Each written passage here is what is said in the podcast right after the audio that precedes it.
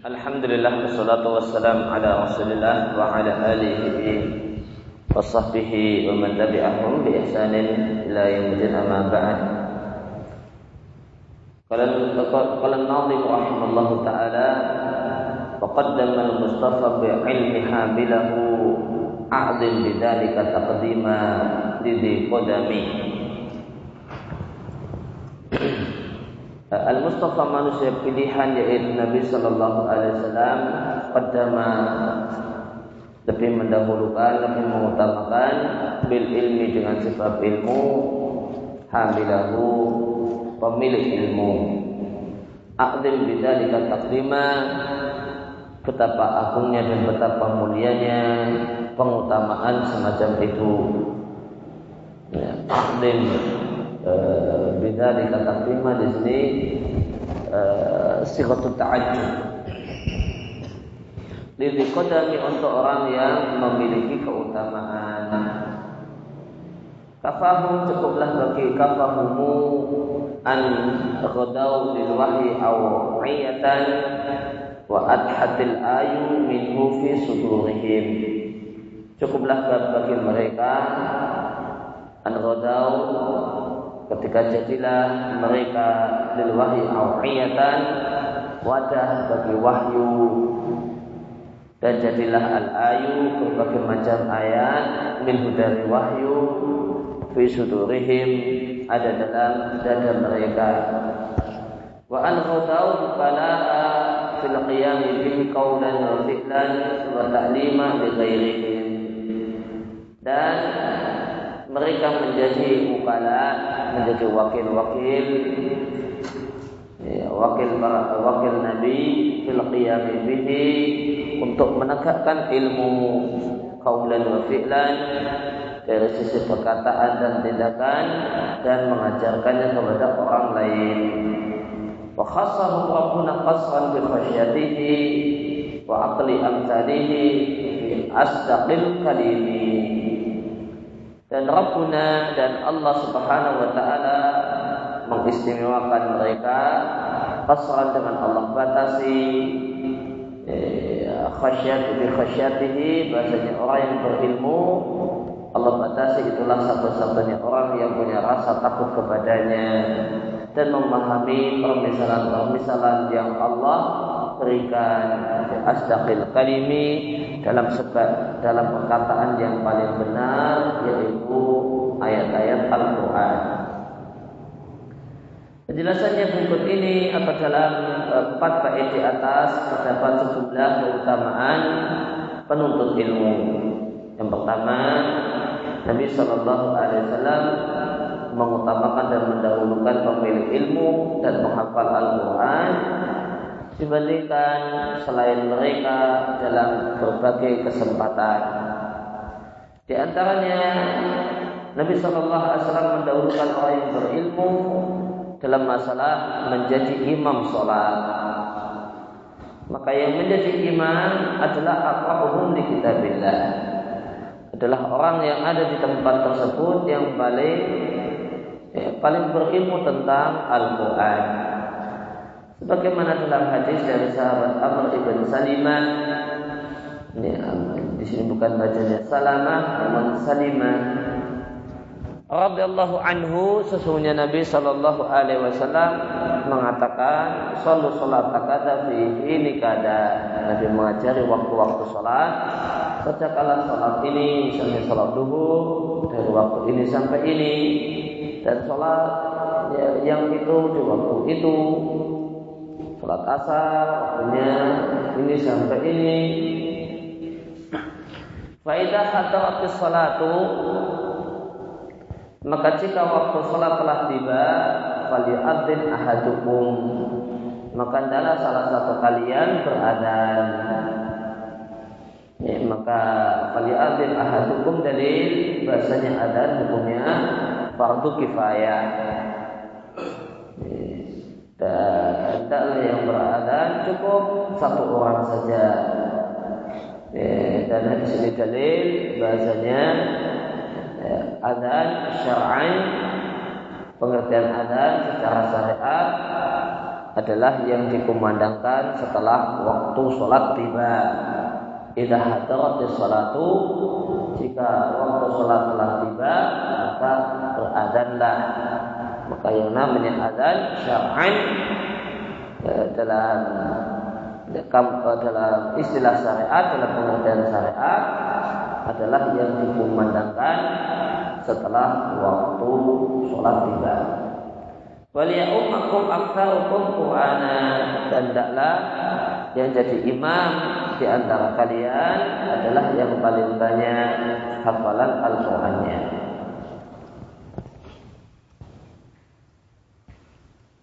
Ya, kalau di satu di satu redaksi aqra'uhum li kitabillah. Ya, itu nanti kemudian eh redaksi aqra'uhum li kitabillah nanti diperselisihkan ulama tentang maknanya.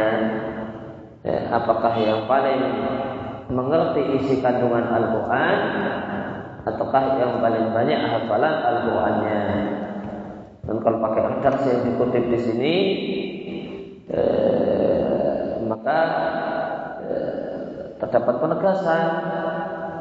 Ini bahasanya yang dimaksudkan adalah aktsarukum Qur'ana. Aktsarukum Qur'ana, ini dimaksudkan adalah yang paling banyak hafalan Al-Qur'annya. Ya, maka ada ada beberapa redaksi untuk hadis ini. Ada yang ya um, uh, aqra'uhum li kitabillah, ini tidak jelas atau ini kurang jelas apa yang dimaksudkan sehingga terdapat perselisihan tentang apa yang diinginkan dan apa yang dimaksudkan. Jadi kalau pakai redaksi yang dikutip di sini, ya, maknanya jelas. Ya, bahasanya aqra'uhum li kitabillah itu maknanya aktsarukum Qur'ana, yang paling banyak hafalan Al-Qur'annya. Nah, ini namanya, dan ini adalah di antara manfaat uh, perbedaan redaksi antara satu hadis dengan hadis yang lain. Maka kita tafsirkan satu uh, teks yang kurang jelas dengan versi lain dari hadis tersebut yang lebih gamblang. Kalau Amr ibn Salimah, maka Amr ibn Salimah mengatakan, "Fanadzaru, maka kaumnya itu kemudian setelah masuk setelah kaumnya itu masuk Islam, mereka lihat-lihat, maka tidak ada ahadun satupun yang lebih banyak Al-Qur'annya minni dibandingkan aku, Amr ibn Salimah. Lima kuntu atalaqo, karena aku belajar Al-Qur'an rubban dari rombongan-rombongan musafir yang singgah di perkampungan Bani Salimah." Bani Salimah ini posisinya ya, di luar kota Madinah atau di pinggiran kota Madinah. Maka ketika ada satu kabilah yang datang ke Madinah untuk belajar Islam, kemudian tinggal selama beberapa lama di Madinah untuk belajar Islam, kemudian pulang e, ke kampungnya, ke daerah asalnya, maka tidak sedikit dari mereka yang istirahat dan singgah di perkampungan Bani Salimah. Nah, ketika itu Amr yang masih kecil ya, suka main-main. Ini orang pada istirahat atau anak kecil itu eh, punya kebebasan yang tidak dimiliki oleh orang dewasa. Nah, maka dia main-main, kemudian orang-orang yang istirahat tadi sambil istirahat baca Al-Quran, nah Amr ini dengarkan dan hafal. Nanti besok lagi ada orang yang telah tinggal beberapa lama di Madinah kemudian mau pulang, singgah lagi di daerahnya kamu Bani Salimah. Si Amr ini main-main di sekitaran tempat mereka istirahat. Mereka istirahat, ada di antara mereka yang baca Al-Quran, didengarkan oleh Amr, tambah lagi hafalannya. Dan ini kejadian ini, kegiatan Amr ini sebelum kampungnya masuk Islam. Ketika itu kampungnya masih belum belum menerima Islam. Setelah eh, kampungnya menerima Islam, karena posisinya yang jauh dari eh, Masjid Nabawi, maka Nabi perintahkan kalau mau sholat berjamaah, mau eh, bikin masjid sendiri. Nah, yang, yang jadi imam yang paling banyak hafalan Al-Qur'annya. Karena mereka baru masuk Islam, ya, maka dicari-cari siapa yang paling banyak hafalan Al-Qur'annya, ternyata Amr ibn Salimah. Karena untuk at-talaqa min ar-ruhban, karena aku mempelajari Al-Qur'an dari orang-orang ruhban, para rombongan-rombongan musafir. Faqaddamuni bain aydihim, maka mereka pun meminta aku agar maju menjadi imam baina aidihim, di hadapan mereka. Dan aku ketika itu seorang anak laki-laki berusia enam atau tujuh tahun. Ya, hadis hadis ini dikatakan Al-Bukhari, dan hadis ini jadikan dari bolehnya eh, anak yang sudah tamyiz untuk meskipun uh, ya, untuk kemudian menjadi imam, mengimami orang-orang yang dewasa. Ya, dan di sini ya, dan uh, dan derivatnya, maka di sini dalil ya, bolehnya imam itu sholat sunnah, eh, sedangkan makmumnya sholat wajib. Karena sholatnya anak yang tamyiz itu hukumnya sunnah. Anak yang tamyiz ketika dia sholat, status hukumnya adalah sholatnya adalah sholat sunnah. Ini makmumnya orang-orang dewasa, dan status sholatnya adalah sholat fardu.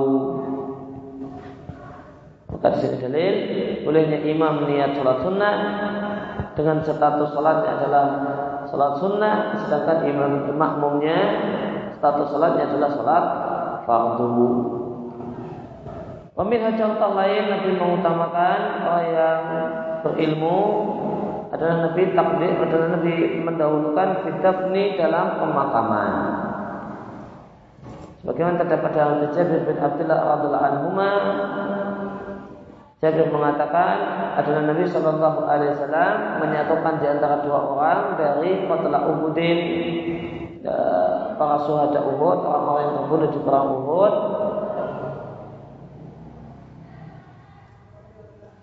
Nabi dahulukan di tabin wahid dalam satu kain, summa yaqul, kemudian Nabi katakan ayyuhum aktsarum akhdan lil Qur'an, manakah di antara eh, manakah di antara mereka yang paling di antara mereka berdua yang paling banyak menghafal Al-Qur'an, fa idza usyira lahu, maka jika disampaikan kepada Nabi yang paling banyak hafal Al-Qur'an adalah salah satu dari keduanya, pada mahu fil lahdi, maka Nabi Sallallahu Alaihi Wasallam mengutamakan dia untuk dimasukkan ke liang lahat. Dikatakan Al-Bukhari. Ya, maka wallahu a'lam yang dimaksud dengan fitawbin wahidin adalah di satu lubang.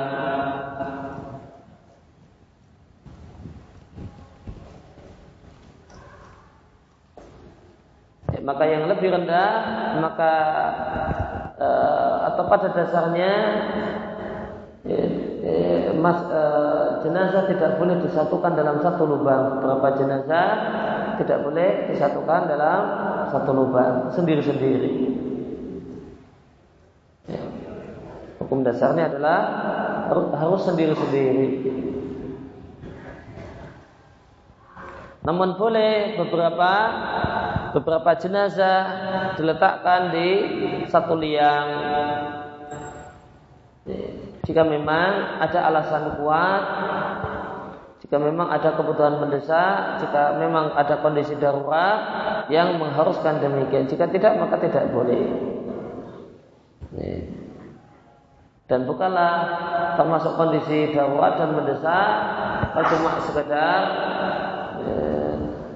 ingin disatukan, karena itu dua orang yang saling mencintai.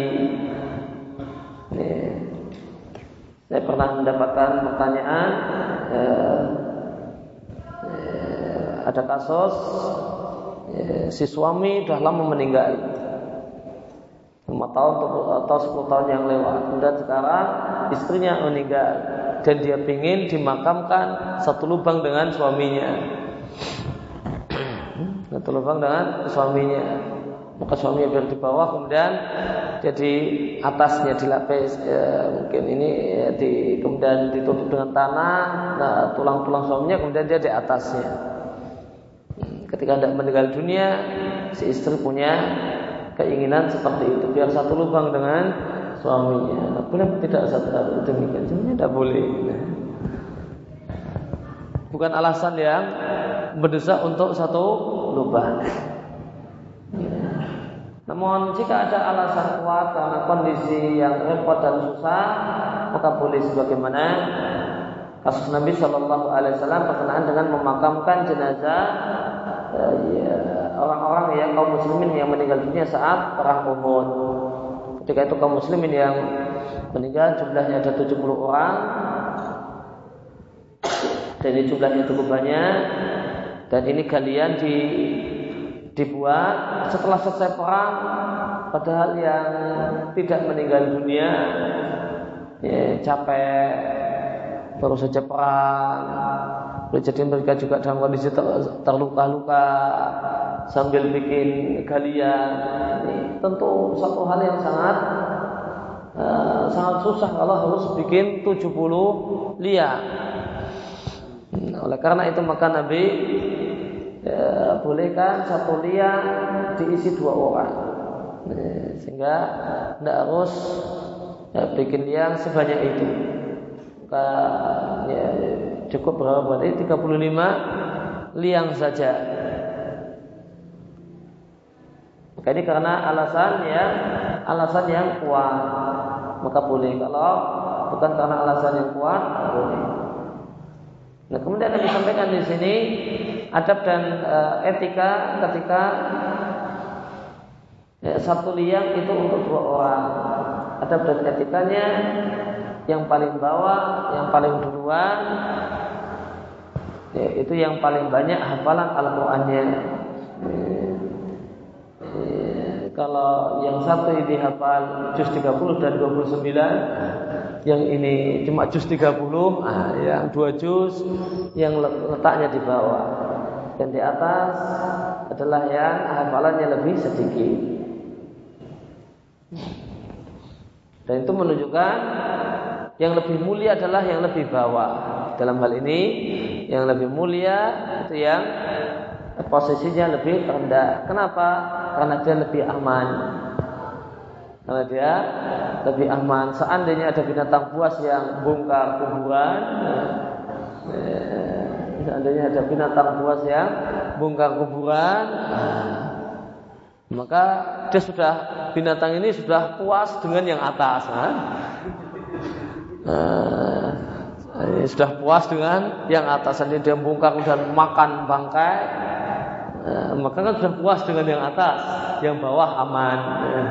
Sudah ditinggal pergi karena sudah kenyang. Maka yang bawah itu lebih mulia. Qaddamahu fil lahdi, maka itulah yang Nabi dahulukan fil lahdi, untuk diletakkan di lahat. Maka ini dalil disyariatkan yang model lahat dalam pemakaman. Dan lahat itu artinya miring, ya, karena model kuburan atau model lahat itu ini, tempat peletakan jenazahnya itu di dinding makam sisi barat. Ini, maka nanti dibuat eh, kemudian lubang menjorok ke barat di dinding sisi barat. Nah, itu nanti yang jadi untuk tempat jenazah. Maka karena dia miring, harusnya lurus demikian, namun ternyata jadi menjorok, maka dia disebutlah lidhi kodamin, artinya kodamin fil ilmi wa ta'allum. Kodam tentu makna asal dalam lapak kaki dalam ilmu dan belajar. Namun yang dimaksudkan adalah fadlun, lahu fadlun, memiliki keistimewaan dalam ilmu, kemudian terdahulu dalam masalah ilmu. Lahu qadamu sidqin, maka dia punya nama harum, memiliki nama yang harum, itu dalam bahasa Arab bisa dengan kalimat lahu qadamu sidqin. Lahu qadamu fadlin wa karamin, dia adalah seorang yang mulia, maka dalam bahasa Arab bisa dengan ungkapan qadamu fadlin wa karamin. Nah, cukuplah kafahum fadlan wa sya'wan, cukuplah bagi mereka sebagai keutamaan dan kemuliaan itu bagi orang yang berilmu ketika mereka menjadi wadah-wadah wahyu, artinya dada-dada mereka menjadi awiyatan, wadah yang memuat ilmu, dan hati atau dan wal, wal qulub, dan hati itu adalah wadah untuk ilmu, dan isi dari wadah ini tentu berbeda-beda. Ada wadah yang membawa banyak ilmu, ada yang membawa sedikit ilmu, bahkan ada juga wadah dalam hati yang kosong dari ilmu. Ya, yeah, ini berbeda-beda tergantung kesungguhan mereka dalam belajar, semangatnya dalam menuntut ilmu agama. Yang dimaksud wadah ilmu adalah menghafal ilmu, sebagaimana diperjelas pesan ini diperjelas oleh baris setelahnya. Hai Syuqal, di mana Nazim mengatakan wa adhatil ayyum minhu, maka jadilah ayat-ayat dari wahyu fi sudurihim dalam dada mereka, sebagaimana firman Allah di surat Al-Ankabut, Allah katakan bal huwa ayatun bayyinah, Al-Qur'an itu adalah ayat bayyinah yang menjadi bukti yang nyata, bukti kebenaran, fi suduril ladzina utul ilm, yang itu ada di dada orang-orang yang diberi ilmu. Maka ayat ini dalil bahasanya orang yang berilmu yang sejati, maka mereka punya ciri khas firman-firman Allah, ayat-ayat Al-Quran ada di dada mereka. Ciri khas orang yang diberi ilmu, dan ciri khas orang yang berilmu. Maka ciri khasnya adalah mereka hafal ayat-ayat Allah Subhanahu wa Ta'ala. Nah, ayat-ayat Allah itu tidak di H P mereka, ya, tidak di lemari mereka, nah, namun ayat-ayat Allah fi sudurihim, fi suduril ladzina utul ilm, di dada dan di hati orang-orang yang diberi ilmu dan orang-orang yang berilmu. Itu ciri orang yang berilmu yang sejati berdasarkan surat Al-Ankabut ayat yang ke empat puluh sembilan.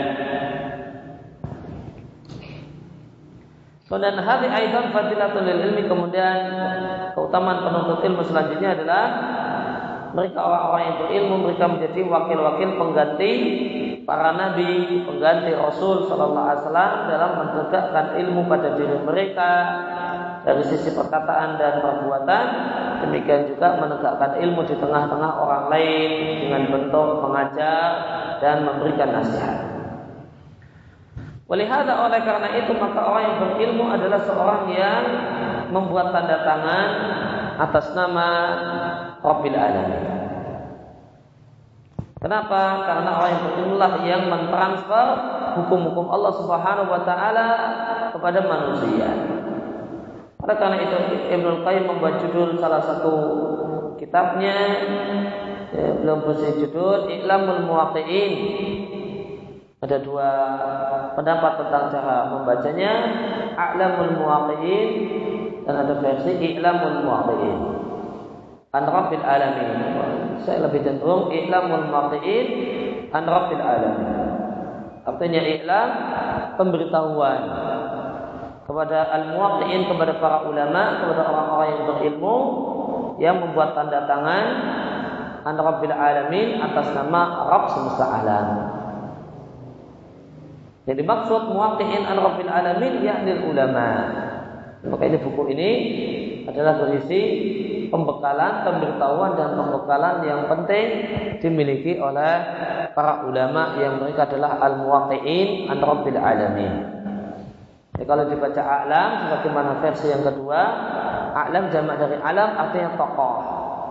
Ya, maka tokoh-tokoh ulama. Ini tokoh-tokoh ulama.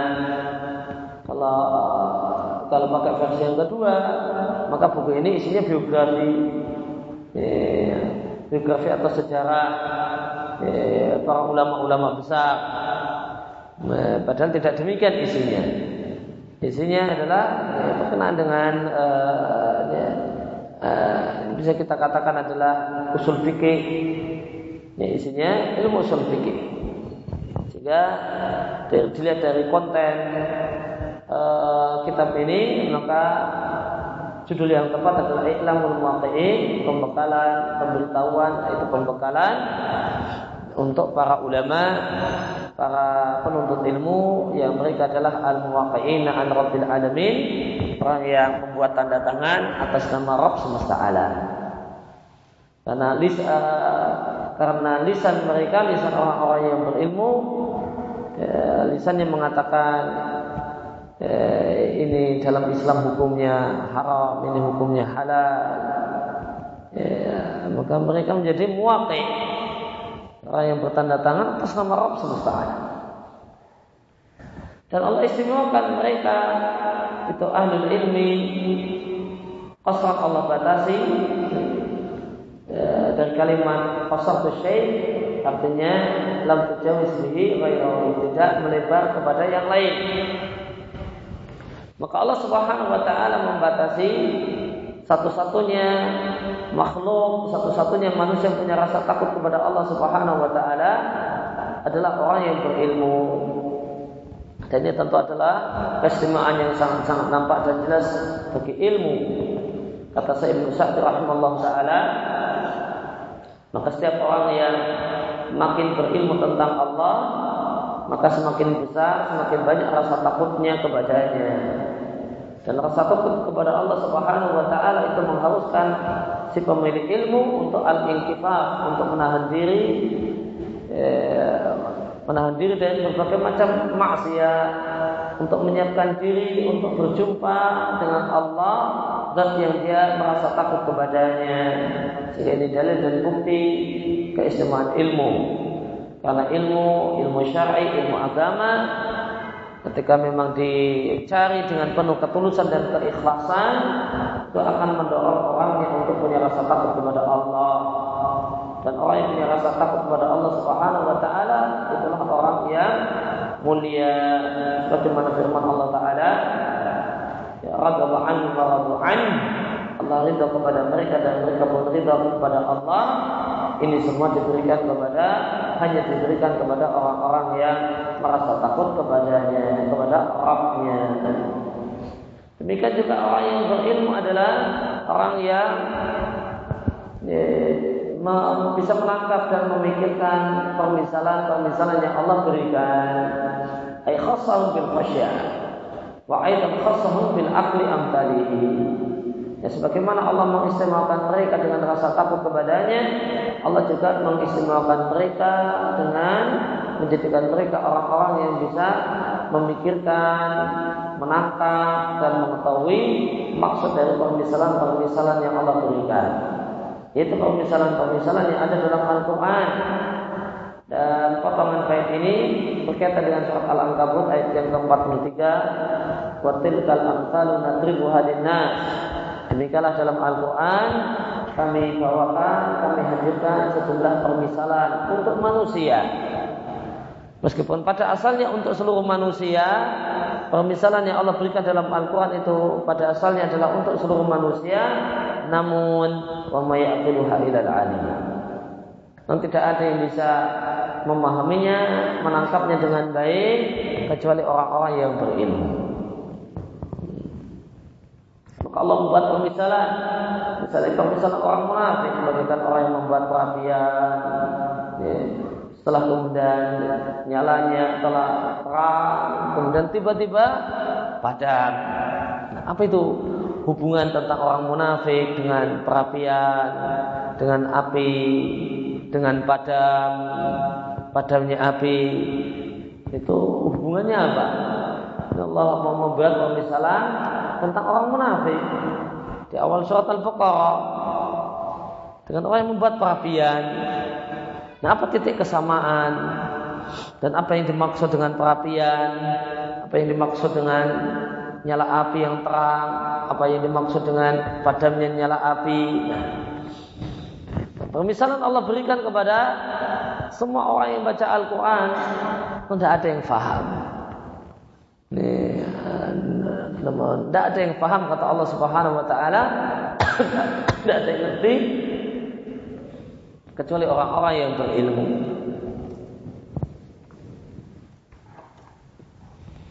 Oleh karena itu dilihatkan oleh Ibn Abu Hatim dalam tafsirnya dari Amr ibnu Murrah, Amr mengatakan, tidaklah aku melewati atau membaca satu ayat dalam Al-Quran dan aku tidaklah mengetahui maksudnya kecuali aku sedih karena aku mendengar Allah Ta'ala berfirman, wa tilkal amsalu nadribuha lin-nasi wa may ya'qiluha illal 'alimun. Dan ada salah satu ulama salaf jika membaca satu permisalan dalam Al-Quran namun dia tidak paham apa maksudnya, apa hubungannya antara permisalan yang di Allah bawakan dengan ya, apa yang menjadi sasaran dan maksud permisalan. Kau tidak faham, ya setan terbuka aku, maka tidak akan menangis sejadi-jadinya. Menangis betul-betul, menangis dan mengatakan lastu minal alimin. Jika demikian menurut hukum Al-Quran, aku itu bukanlah orang yang punya ilmu, aku itu orang bodoh. Dan semua uh, dan uh, orang yang masih normal akan sedih ketika uh, divonis sebagai orang yang bodoh, apalagi yang ngasih vonis Rabbul Alamin, apalagi yang ngasih vonis dan Allah Subhanahu Wa Taala.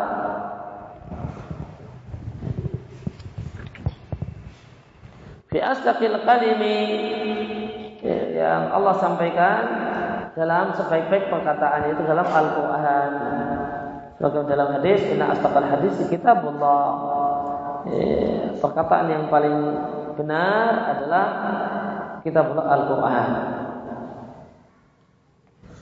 Dan berkaitan dengan amsalul Quran, maka boleh jadi tadi kita tertarik dengan uh, keutamaan amsalul Quran dan pentingnya amsalul Quran, maka sudah dikasih solusi oleh uh, pensarah. Silahkan lihat dan baca telaah I'lamul Muwaqqi'in karya Ibnul Qayyim. Di sana terdapat faslun nafi', satu fasal yang sangat bagus, nafi'un jiddan, sangat bagus sekali, fi amsalil Quran, yang menjelaskan tentang amsalul Quran.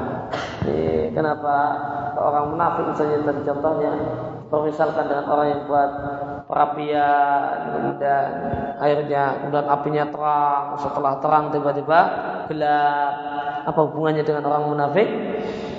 Nih, maka beliau jelaskan ada satu pasal di I'lamul Muwaqqi'in, ya beliau uraikan hubungan antara masal yang Allah bawakan dalam Al-Quran dengan objeknya.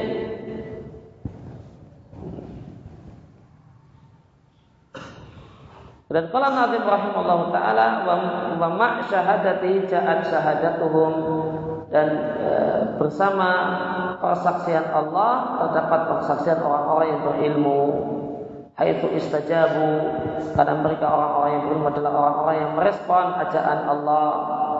e, Wa ahlul jahli fi sumami, dan orang-orang yang bodoh itu berada dalam e, kondisi tuli. Artinya bersama persaksian Allah Subhanahu Wa Taala untuk dirinya, bahasanya jadilah yang yang esa, Allah menyertakan persaksian orang-orang yang berilmu. Ini berkaitan dengan ayat surat Al-Imran ayat yang ke-delapan belas, Allah memberikan persaksian bahwa tiada sesembahan yang berhak disembah melainkan Dia. Demikian pun para malaikat memberikan persaksian dan orang-orang yang berilmu, yaitu para ulama. Maka ada yang bertanya, ya, di mana letak para nabi dan rasul? Ini, jawabannya, para nabi dan rasul itu terletak di wa'ulul ilmi, karena mereka lah sumbernya ilmu. Qa'iman bil qisti, menegakkan keadilan. La ilaha illa huwal azizul hakim. Ya, ada sembahnya untuk disembah melainkan dia zat yang maha perkasa lagi maha bijaksana. Maka bersama dengan persaksian Allah datanglah persaksian orang-orang yang berilmu. Artinya Allah menggandeng persaksian uh, persaksian para ulama dengan persaksian Allah. Maka ini adalah satu fadilah, satu keutamaan bagi orang yang berilmu, satu kemuliaan bagi mereka dan meninggikan kedudukan mereka. Karena Allah gandengkan persaksian orang yang berilmu dengan persaksian Allah dalam objek persaksian yang sangat-sangat mulia, yaitu dalam masalah tauhid.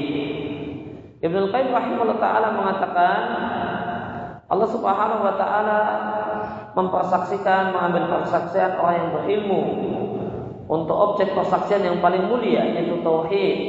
Dan Allah gandengkan persaksian orang yang berilmu dengan persaksian Allah dan persaksian para malaikat. Wa fi dhimni dzalika, dan secara tidak langsung. Fi dhimni di sini maknanya tidak langsung. Wa fi dhimni dzalika, dan secara, secara tidak langsung hal tersebut adalah ta'diluhu, pujian untuk orang yang berilmu. Maka ini adalah pujian ya, ta'dil, pemberian pujian, jarah wa ta'dil, ya, celaan dan pujian. Maka ini adalah pujian bagi orang-orang yang berilmu. Karena tentu Allah subhanahu wa ta'ala tidak akan meminta persaksian orang yang cacat, orang yang majruh. Dia hanya akan memberikan persaksian kepada orang-orang yang adil, mengambil persaksian orang-orang yang terpercaya dan terpuji perilaku dan perbuatannya. Sekian perkataan Ibnul Qayyim. Karena mereka istajabu, mereka merespon ajakan Allah dan Rasulnya sebagaimana firman Allah Ta'ala, wahai orang-orang yang beriman, e, jawablah dan responlah Allah dan Rasulnya e, ketika Allah dan Rasulnya e, mengajak kalian untuk melakukan sesuatu yang menghidupkan kalian, yaitu menghidupkan hati. Maka Al-Anfal ayat dua puluh empat dalil bahasanya e, taat kepada Allah dan Rasul adalah sebab hayatul qulub, sebab hidupnya hati. Wa ahlul jahli, dan orang-orang yang bodoh itu dalam kondisi tuli, yaitu tuli dari kebaikan, tuli dari ilmu, tuli dari keutamaan, dan tuli dari hidayah. Wa yashaduna ala ahlul jahalati bil maula idza sama'u fi yaumi hasyrihim. Qala Nabi rahimallahu taala, dan mereka pun memberikan persaksian ala yang menyudutkan orang-orang yang bodoh, orang-orang yang ahli maksiat, orang-orang yang kafir, orang-orang yang bodoh bil maula, bodoh tentang Allah. Ketika manusia itu berkumpul di hari Allah kumpulkan mereka di padang mahsyar. Maka bait ini mengisarkan firman Allah Jalla wa'ala di surat Al-Baqarah ayat yang ke seratus lima puluh tiga, demikianlah kami jadikan kalian umat Muhammad sebagai umat yang pertengahan, umat pilihan, supaya kalian menjadi saksi atas manusia, dan Rasul Muhammad Sallallahu Alaihi Wasallam akan jadi saksi atas kalian. Bil maula itu sambungnya ke ijtama'u, bukan sambungnya ke ahlil jahalah. Sehingga makna baik, sesungguhnya di antara keutamaan orang yang berilmu, mereka akan memberikan persaksian yang menyudutkan orang-orang yang orang-orang yang bodoh, orang-orang yang ingkar, dan orang-orang yang kafir ketika mereka berkumpul dengan Allah pada hari kiamat. Qala Nabi rahimallahu ta'ala, wal alimuna 'ala al-ubati fadluhum kal badri fadlan 'ala ad-duri fartanimi. Dan orang yang berilmu dibandingkan ahli ibadah, keutamaan orang yang berilmu bagaikan purnama, fadlan, yang lebih unggul daripada ad-duri, daripada bintang. Wartanimi, maka manfaatkanlah. Maka jadilah orang yang berilmu. Maka dalam bait ini terdapat penjelasan keutamaan orang yang berilmu dibandingkan ahli ibadah. Dan bahasanya mereka para ulama lebih mulia daripada para ahli ibadah. Dan sesungguhnya keunggulan orang yang berilmu atas ahli ibadah sebagaimana keunggulan purnama dibandingkan bintang-bintang yang lain. Dan al-badr itu adalah, adalah uh, bulan di malam sempurnanya cahaya bulan, dan sempurnanya cahaya bulan itulah pertengahan bulan.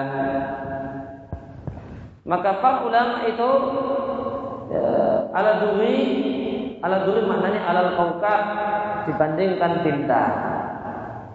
Dan dari untuk baik e, ini adalah hadis Abu Darda radhiyallahu anhu, Nabi Sallallahu Alaihi Wasallam bersabda, "Inna fadlal alimi 'alal 'abidi", sesungguhnya perbedaan antara yang berilmu dengan ahli ibadah sebagaimana perbedaan antara bulan malam purnama dibandingkan bintang-bintang.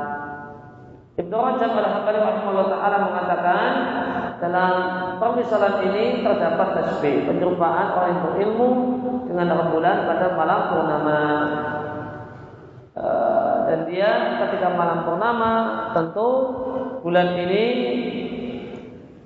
kamalu e, nihayatu kamali, di puncak kesempurnaannya dan di puncak sempurnanya cahaya rembulan. Eh, sedangkan ahli ibadah diserupakan dengan bintang. Dan antara orang yang berilmu dan ahli ibadah terdapat perbedaan dalam keutamaan, dalam keunggulan sebagaimana perbedaan antara rembulan malam purnama dengan bintang. Wasiru fi dzalika, dan rahasianya dan sebabnya wallahu a'lam, karena bintang itu cahayanya tidaklah melebar kepada orang lain, cuma memberikan cahaya untuk dirinya sendiri. Adapun e, rembulan malam purnama, maka cahayanya menerangi seluruh penduduk bumi, e, jami'an seluruhnya. Faya umuhum, maka cahayanya merata mengenai seluruh penduduk bumi, dan mereka pun bisa memanfaatkan cahayanya, dan mereka pun bisa mendapatkan petunjuk dengan cahaya rembulan ketika dalam safar dan perjalanan mereka.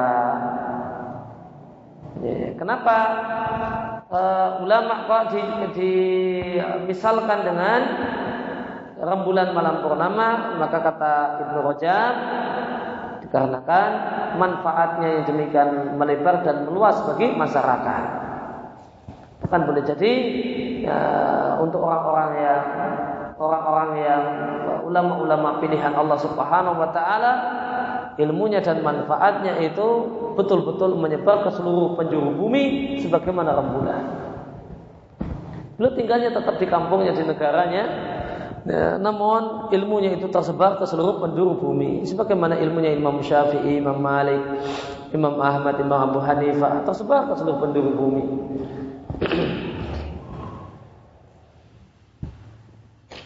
Demikian juga di antara, dan bisa kita tambahkan kenapa ulama itu di, uh, disemisalkan dengan rembulan malam purnama untuk mengisyaratkan bahasanya ilmunya para ulama itu adalah pantulan.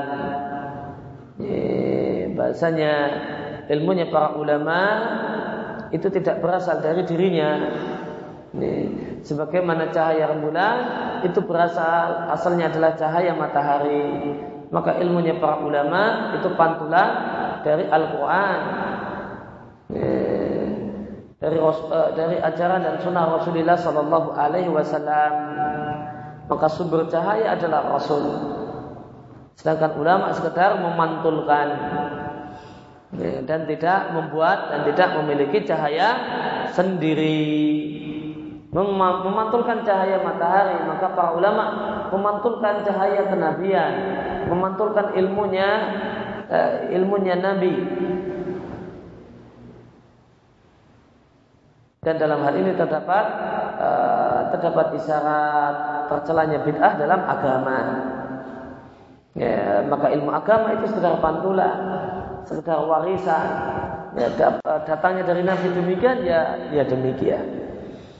Dan ulama yang baik dan ulama yang sejati tidak kemudian bikin cahaya sendiri yang ternyata yang diharap yang disangka cahaya ternyata kegelapan.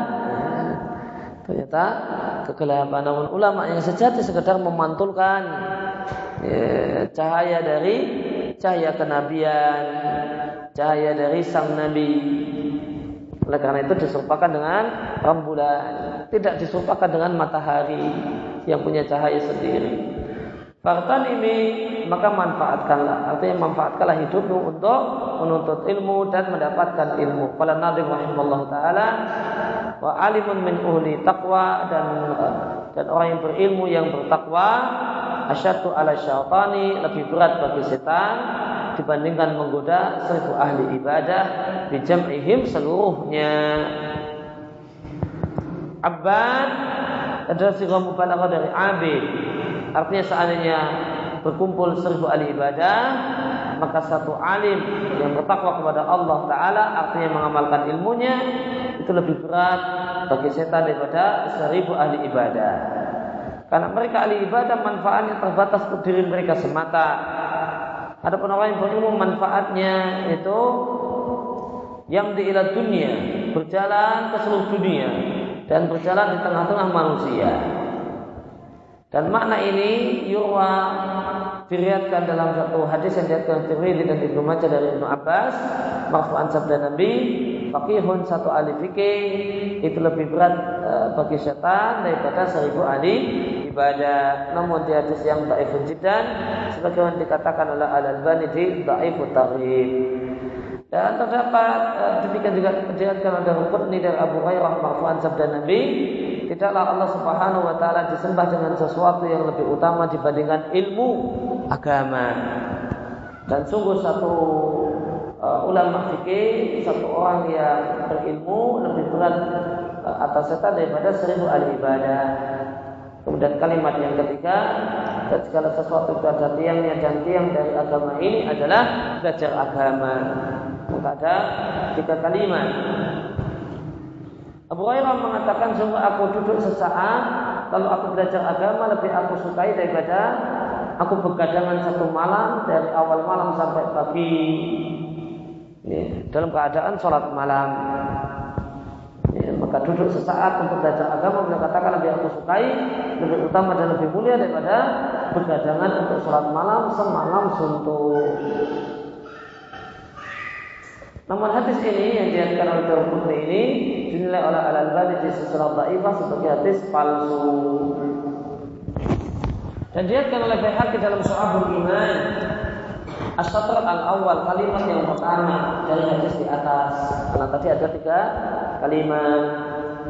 Ini ada tiga kalimat. Nah, kalimat yang pertama, ma'ubidallah bisyai'in afdala min fithin fi dinin, itu diangkat juga oleh Baihaqi dalam Syihabul Iman dari jalurnya Ibnu Umar. Al-Baihaqi Asy-Syafi'i rahimahullah taala mengatakan, al-mahfud fi hadzal lafzi, yang benar yang terjaga dari redaksi ini ini adalah perkataan Az-Zuhri. Maka ringkasnya, kalimat ma'ubidallahu bi syai'in afdal min fikhin fi dinin itu tidak benar kalau dinisbatkan sebagai perkataan Nabi, namun benar dan tepat kalau dikatakan itu adalah perkataan Syihabuddin Az-Zuhri. Maka yang tepat kita katakan qala Ibnu Syihab Az-Zuhri ma'ubidallahu bi syai'in afdala min fikhin fid dinin, tidaklah Allah itu disembah dengan sesuatu yang lebih utama dibandingkan dengan kegiatan ilmu, kegiatan menuntut ilmu, belajar ilmu dan mengajarkan ilmu tentang agama. Yang benar itu perkataan Az-Zuhri. Qala Nabi rahimallahu taala, wa mautu qaumin katsirun katsirul addi, dan matinya banyak orang, katsirul addi yang jumlahnya banyak, lebih ringan min habrin dari pada matinya satu ulama. Yamutu yang mati musabun, maka tertimpalah wasiul alami, rasa sakit yang demikian luas. Maka pada saat al-habar seorang alim, seorang yang berilmu itu meninggal dunia, maka mautuh kematiannya a'zama, itu lebih dahsyat daripada kematian banyak orang. Oleh karena itu telah mati banyak orang dalam jumlah yang sangat banyak dari manusia, namun wa mayashruhu bihim annasu katsiran. Masyarakat tidaklah begitu uh, banyak merasakan kesedihan karena kematiannya. Namun saat ada satu ulama meninggal dunia, maka sedunia seluruhnya merasa sedih karenanya. Maka orang-orang yang beriman dan orang-orang yang Islam dan orang-orang yang memiliki keutamaan dan orang-orang yang berilmu yata'allam merasa sedih limutihi karena kematian beliau. Artinya mautul alim, matinya orang yang berilmu itu adalah musabun, ada satu musibah ala muwasi'un yang sakitnya demikian luas. Adapun matinya orang yang tidak berilmu, maka musibahnya tidaklah luas. Musibahnya cuma fi muhib, lingkungan, anaknya, kerabatnya, orang-orang yang kenal dengannya, waman dan orang-orang yang punya hubungan khusus dengannya. Sebagaimana dalam satu syair, yang mutu kaumun. Ya. Ada banyak orang meninggal dunia, walayak sadar tidak sedih, lahum karena kematian mereka mereka ahdun satupun orang, wahidun mutu hamun di akwami. Dan ada satu orang yang matinya itu menjadi kesusahan, kesedihan di akwami untuk banyak orang. Itulah matinya uh, ulama. Wallahu rahimahullahu ta'ala kama manafi'uhu fil alam itasa'at, sebagaimana manfaat orang yang berilmu itu meluas di penjuru alam. Wali syaitanu dan dan setan itu afrahun bergembira bimautihim dengan matinya orang yang berilmu. Artinya musibah karena matinya orang yang berilmu itu luas. Karena manfaat orang yang berilmu itu itasa'at fil alam, melebar ke seluruh penjuru dunia. Ini adalah taklil penjelasan atau alasan untuk uh, bait sebelumnya. Kemudian setan manusia dan setan jin mereka gembira dengan matinya ulama. Sebagaimana terdapat dari Abu Ja'far Muhammad Ibn Ali yang mengatakan, wallahi demi Allah, sungguh matinya orang seorang ulama tapi disuka oleh iblis daripada matinya tujuh puluh ahli ibadah. Katakanlah berhak dalam Syu'abul Iman. Kemudian Nazim mengatakan mustadrikan, mengoreksi pemahaman di atas. Tallahi demi Allah, lau alimu syai'an, seandainya mereka sedikit berilmu, lama farihu, tentu mereka tidak gembira dengan matinya ulama. Lianna dzalika min a'lami hadfihim, karena matinya para ulama adalah min a'lam, adalah di antara tanda kematian seluruh mereka, artinya kiamat. Ya, karena matinya ulama adalah di antara tanda gulung tikahnya dunia. Maka harusnya setan tidak bersedih. Ya, seandainya setan, jin dan manusia menyadari ya, bahasanya kalau ulama itu habis, nah, itu berarti ya tinggal detik-detik saja menunggu mereka juga gilirannya, kemudian tak lama lagi mereka akan mati karena binasanya dan hancurnya dunia ini. Maka beliau bersumpah dengan nama Allah seandainya mereka sedikit tahu, walau yasiran wa qalilan anil ilmi, meskipun sedikit dan sedikit tentang ilmu, keutamaan ilmu, kedudukan orang yang berilmu, tentu mereka tidak akan gembira dengan matinya orang yang berilmu. Lakin bala'uhum wa musibatuhum, akan tapi bencana mereka dan musibah mereka adalah karena kebodohan mereka tentang pentingnya orang-orang yang berilmu. Dan kebodohan adalah fondasi segala kejelekan dan keburukan. Artinya li'anna dzalika min a'lami hatim, artinya jika bumi itu telah kosong dari ilmu dan cahaya ilmu dan cahaya orang-orang yang berilmu, qomatis sa'ah, ya, maka kiamat akan segera terjadi.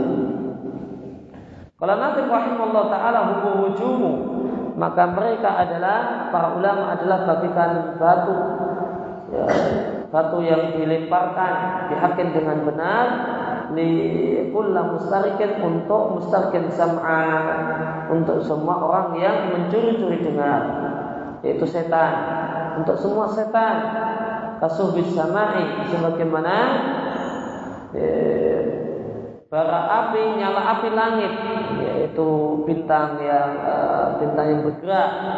Aqdim bi syuhbihim, betapa besarnya nyala api terhadap mereka. Lianna karena nyala api para ulama dikilal jinsain itu tertuju pada dua jenis makhluk, jin dan manusia. Soibatan, dan itu akan pasti mengenai baik setan jin ataupun setan manusia ataupun setan jin. Tuna ba'dihim, bukan hanya mengenai sebagian tanpa yang lain, namun mengenai semua mereka. Maka di sini terdapat penjelasan tentang keutamaan lain yang dimiliki oleh orang yang berilmu. Bahasa mereka adalah bagaikan bintang-bintang yang dipakai untuk merajam dan melempar setan. A'lim bi, bi syuhbihim, artinya betapa agungnya dan betapa besarnya nyala api para ulama. Maksudnya para ulama mereka ya yatasoddauna li kulli mubtilin, maka mereka bersengaja ya, mengarahkan eh, di, bersengaja dan menunjukkan menuju likuli mubtilin semua ahli batil biraddi, mereka bantah, mereka sanggah perkataannya, tafdid, mereka hancurkan perkataannya, mereka batalkan semua subuhat-subuhat pemikirannya. eh, maka para ulama menyingkap kesesatan mereka. Maka karena para ulama itu kemudian di antara kegiatan mereka adalah menjelaskan kebatilan orang yang batil, kesesatan orang yang sesat, maka ulama itu bagaikan bintang untuk menyerang dan untuk bintang yang Allah gunakan untuk melempari setan. Oleh karena itu maka sebagian ulama memberi nama untuk buku-buku mereka yang berisi bantahan terhadap kesesatan orang yang sesat, sebagian yang ngasih judul Asy-Syuhub Al-Mursalah, nyala api yang dikirimkan. Ada juga kemudian bukunya Ibn Hajar al-Haytami Aswa'iqi al-Muharriqah, halilintar yang membakar, dan judul-judul yang lain. Karena memang sanggahan para ulama, mereka menyanggah kesesatan dengan ilmu, dengan hujah, wal bainah, dengan bukti, dan sanggahan semacam ini bagaikan nyala api yang menghancurkan kebatilan orang yang batil dan menyingkap kesesatan orang-orang yang sesat. Memperhatikan sanggahan orang yang berilmu beda dengan sanggahan orang yang bersemangat tanpa ilmu. Kalau sanggahan orang yang berilmu maka bil hujjatil bayyinah, argumentatif namun mematikan. Adapun sanggahan orang yang bersemangat tanpa ilmu maka isinya caci maki. Isinya caci maki. Maka orang yang membacanya tidak mendapatkan ilmu, namun mendapatkan daftar tambahan kosakata untuk mencaci maki orang. Ya, namun orang yang ber, ya, namun uh, kitab rudutnya para ulama, kitab sanggahannya para ulama, orang yang membacanya mendapatkan ilmu. Ini, ini beda. Uh, sama-sama kitab rudud. Ya, sama-sama kitab hudud, sama-sama buku yang berisi bantahan. Kalau itu ditulis oleh orang yang berilmu, membacanya dapat ilmu, maka layak untuk dibaca. Membacanya tidak mengeraskan hati, namun mendapatkan pencerahan. Isinya pencerahan, pencerahan tentang makna ayat, tentang kandungan ayat, tentang hadis dan seterusnya. Namun kalau orang yang semangat tanpa ilmu memberikan bantahan, maka tidak, orang yang membacanya bukan membuat tulisan bantahan, membaca tidak dapat ilmu, dapatnya kamus caci maki. Dan jika membantah dengan caci maki, itu semua orang bisa melakukannya. Tidak perlu banyak belajar, tidak perlu banyak belajar, asal pintar ngomong. Namun membantah dengan ilmu, nah ini manusia pilihan. Arti di subi betapa besarnya nyala api mereka, artinya nyala api ulama ketika menyerang, ketika menyanggah orang-orang yang sesat adalah nyala api yang sangat-sangat besar. Di antara karena nyala api para ulama itu tertuju pada dua jenis makhluk, yaitu jin dan manusia. Dan itu sa'ibah, nyala api yang pasti mengenai, tidak meleset, dan mengenai semua, yaitu setan, manusia dan setan jin. Duna ba'dihim, bukan hanya mengenai sebagian mereka. Ibnu Rajab al-Haqqani ta'ala mengatakan para ulama itu disumpahkan dengan bintang, dan bintang itu sebagaimana perkataan Qatadah. Maksudnya perkataan Qatadah ulama tabi'in, Qatadah Ibn Da'amah As-Sadusi, dan bintang itu memiliki tiga manfaat. Misalnya perkataan, kotarnya sebagaimana bisa kita baca di matan kitab tauhid. Di matan kitab tauhid terdapat perkataan Qatadah yang mengatakan bahwasanya bintang itu memiliki tiga faedah. Yang pertama adalah sebagai penunjuk arah di kegelapan. Kemudian yang kedua adalah penghiasan untuk langit, dan yang ketiga adalah uh, untuk melempar setan yang mau mencuri dengan, maka demikian juga ulama fil ardi di muka bumi itu sebagaimana bintang di langit terkumpul pada diri mereka ketika manfaat ini. Dengan sebab ilmunya para ulama, fatwa para ulama, orang itu mendapatkan hidayah dan petunjuk dalam kegelapan, kegelapan kebodohan. Dan dari mereka adanya ilmu adalah zinatul lil ardi. Zinatul lil ardi adalah hiasan bagi satu bumi, satu wilayah, satu daerah. Maka wilayah yang di situ terdapat ulama atau banyak ulama, itu wilayah yang uh, yang indah, wilayah yang indah. Maka jika itu ada lingkungan terdapat terus ada lingkungan orang yang berilmu, itulah yang indah, dan orang itu suka dengan yang indah. Oleh itu, oleh karena itu tanah di sekitar pesantren itu mahal-mahal. Kan? Oleh karena itu tanah di sekitar pesantren mahal-mahal, kan? Tempat yang indah. Nah, dan karena banyak peminatnya, maka menurut hukum ekonomi ya, makanya kan uh, menyebabkan uh, uh, dan mahalnya harga. Bahkan bahkan sebagian ulama mengatakan sebagian ulama mengatakan sebagaimana pernah kita baca di uh, bukunya Syekh Sa'ad Al-Sadri tentang faedah fiqhiyah untuk orang awam.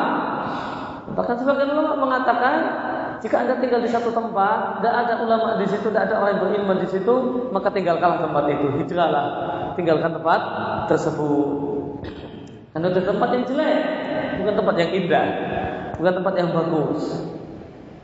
Ya, karena itu apa yang kedua, keberadaan ulama dalam zinatul ardi adalah indahnya satu daerah. Dan yang ketiga adalah bagikan bintang untuk merajam setan, yaitu setan jin dan yaitu setan-setan manusia yang mencampur adukkan antara kebenaran dan kebatilan, dan memasukkan ke dalam agama, ke dalam Islam, sesuatu yang sebenarnya bukanlah bagian dari Islam, yang dilakukan oleh ahlul ahwa, yang dilakukan oleh orang-orang yang menyimpang dan sesat.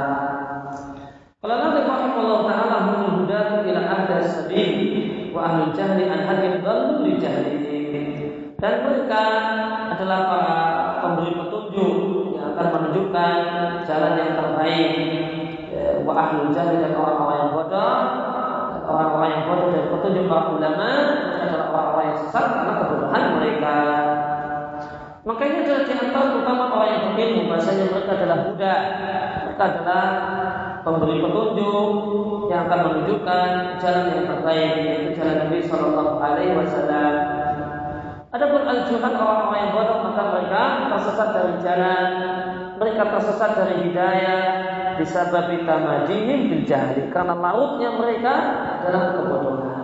Kemudian An-Nazim menutup fasal ini, yaitu fasal tentang masalah keutamaan ilmu dan menuntut ilmu, dengan mengatakan wa fadlun ja'a fi nasil kitab wa fil hadisi asyharu min narin 'alal 'alami. Dan keutamaan orang yang berilmu terdapat dalam Al-Qur'an dan Sunnah, lebih lebih populer, lebih tersebar dibandingkan api yang ada di atas puncak gunung.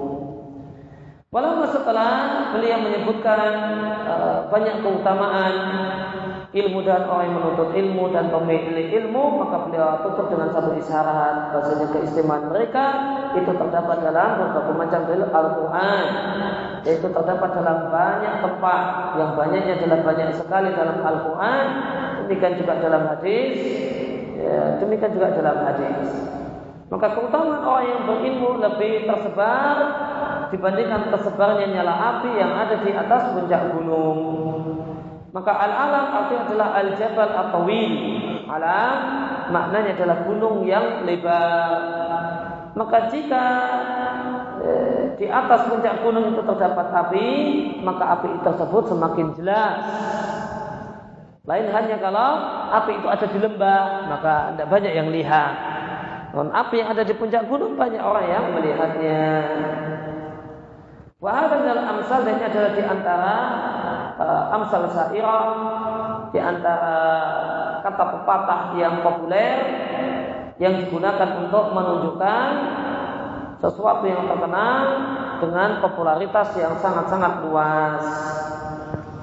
Dan para ulama telah menjadikan, uh, telah kemudian menyendirikan berbagai macam dalil tentang keutamaan ilmu dan keutamaan para penuntut ilmu dalam banyak buku yang masing-masing adalah buku-buku khusus masalah ini.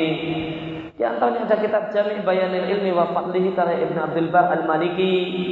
Ada kemudian Al-Jami' li Akhlaqi Rawi wa Adabi Sami karya Al-Khathib Al-Baghdadi. Misalnya kalau kalau terjemah judulnya Jami, artinya buku yang lengkap, buku terlengkap, Bayanil Ilmi wa Fadlihi, berisi penjelasan tentang ilmu dan keutamaan orang yang berilmu. Sedangkan uh, kitabnya Al-Khathib Al-Baghdadi Al-Jami, buku paling lengkap, buku paling lengkap di akhlaki rawi, tentang bagaimanakah akhlaknya rawi, rawi hadis dalam pengertian orang yang berilmu, wa adab isami, dan adab yang harusnya dimiliki oleh orang yang mendengar. Sebab itu penuntut ilmu. Ya, maka rawi artinya al-alim, orang yang berilmu, ulama, asami artinya talibul ilmi. Maka di sini terdapat adab yang hendaknya, akhlak yang hendaknya dimiliki oleh orang yang berilmu, dan adab dan etika yang hendaknya dimiliki oleh pelajar dan penuntut ilmu. Liyakuna fiha sahdun lihimamihi, kenapa mereka membuat buku khusus berisi masalah ini untuk membangkitkan semangat. Dan penuntut ilmu baina waqtin wa akhar, dari waktu ke waktu perlu membaca keutamaan menuntut ilmu dan keutamaan orang yang berilmu. Baina waqtin wa akhar artinya ya, sekarang baca kemudian nanti tidak baca, nanti di lain kesempatan baca lagi. Ya, kira-kira semangatnya sudah turun, baca lagi. Nanti kemudian uh, kemudian tidak baca, tidak baca buku tentang masalah keutamaan ilmu dan penuntut ilmu, kapan lagi baca lagi. Baina waqtin wa akhar. Itu maknanya demikian, dari waktu ke waktu. Dari ke waktu ke waktu itu bukan terus menerus, namun uh, ya ada jeda, namun itu berkelanjutan. Ini kemudian e, kosong, kemudian itu lagi, dan seterusnya. Maka dari waktu ke waktu maka hendaknya ya, seorang penuntut ilmu itu perlu membaca tentang keutamaan ilmu dan keutamaan orang yang berilmu. Karena keutamaan-keutamaan ini jika melekat di benaknya, maka akan bertambahlah semangatnya untuk mencari dan untuk tahsil mendapatkan ilmu. Ya. Dan alhamdulillah di majelis ini, majelis Sabtu dan Ahad, kita telah dari waktu ke waktu juga membaca tentang Fadlul Ilmi wa Ahlil Ilmi. Dimulai dari Kitabul Ilmi karya Isra Salih Ibn Thaimi, kemudian ada Ma'alim fi Tariq Thalabil Ilmi, kemudian di waktu selanjutnya kemudian kita baca nah Kaifa Tatahammas li Thalabil Ilmi, kemudian dan ini adalah kitab yang keempat, ya, kitab yang keempat tentang masalah ilmu dan penuntut ilmu, ya. Dan kitab yang kita baca di ini di kesempatan ini adalah kitab keempat di majelis ini, di majelis Sabtu Ahad, untuk yang membaca tentang ilmu dan penuntut ilmu.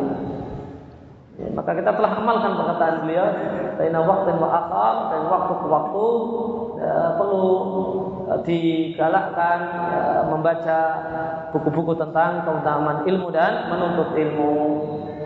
Wa kadzalika aidan, demikian juga perlu membaca perjalanan para ulama afadil, ya, manusia-manusia istimewa, adubala jamak dari nabil, wanita, orang-orang yang mulia, e, yang mereka adalah orang-orang yang mengetahui keutamaan ilmu dan kedudukan ilmu, lalu mereka berikan untuk ilmu waktu mereka dan mereka curahkan untuk ilmu jerih payah mereka, maka mereka pun e, mencari manfaat, setelah itu mereka memberi manfaat. E, mereka mencari faedah, setelah itu mereka memberi faedah, wal muwafiq, e, dan orang yang e, yang memberikan taufik untuk bisa mengamalkan apa yang telah diketahui adalah Rabbul Arsy, pemilik Arsy, la syarika lahu, yang tiada sekutu baginya. Ya, demikian yang kita baca kesempatan pagi hari ini. Pertanyaan akan kita jawab di pertemuan besok pagi. Wassallallahu ala nabiyina Muhammadin wa ala alihi wasallam. Wa ta'ala alhamdulillah rabbil alamin subhanaka allahumma wa bihamdika asyhadu an la ilaha illa anta astaghfiruka wa atubu ilaik.